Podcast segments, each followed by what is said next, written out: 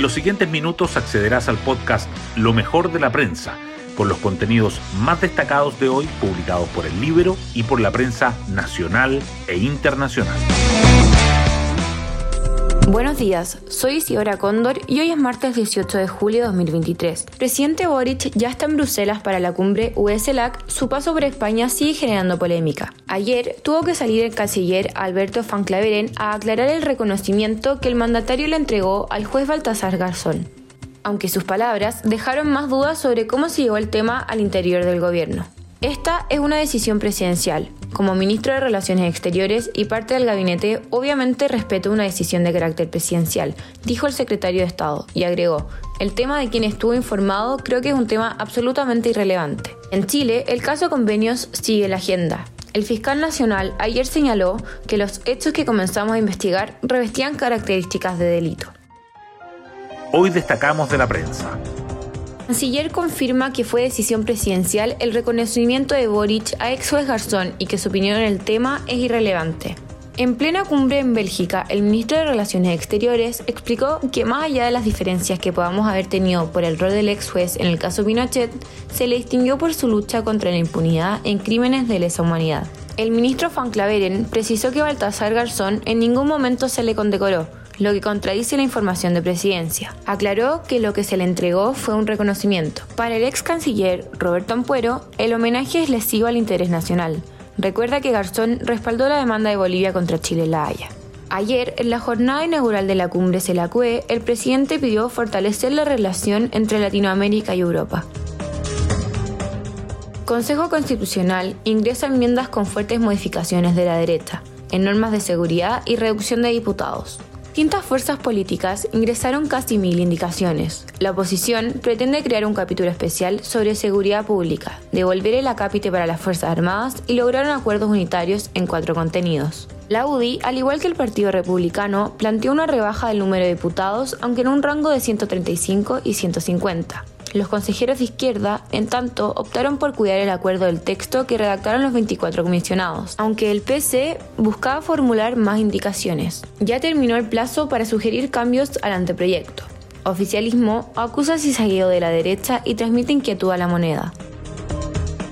Reforma de pensiones. D C y demócratas plantean licitar la gestión de cuentas y la oposición cuestiona separarla de las inversiones.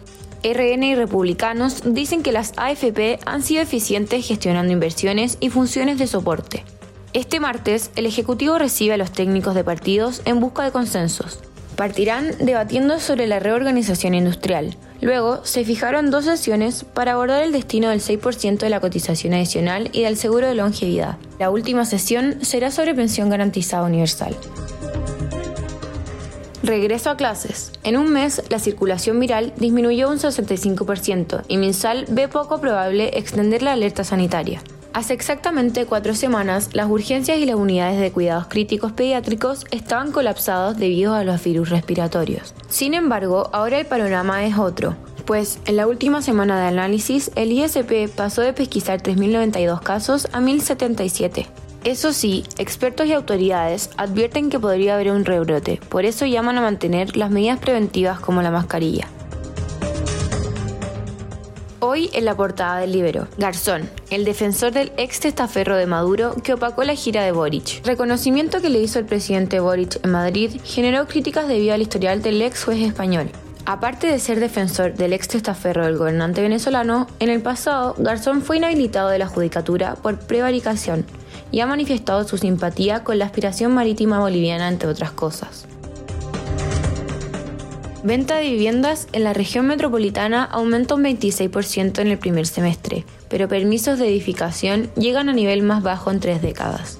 La inflación a la baja, las tasas de interés que comenzarían a disminuir, los mayores plazos de otorgamiento de los créditos hipotecarios, entre otras razones, estarían impulsando la comercialización de viviendas en la capital. Además, la oferta se encuentra a niveles récord. Polémica por la Plaza Baquedano. Ministra Tohá insiste en un espacio de memoria, pero la alcaldesa Matei rechaza idealizar el estallido.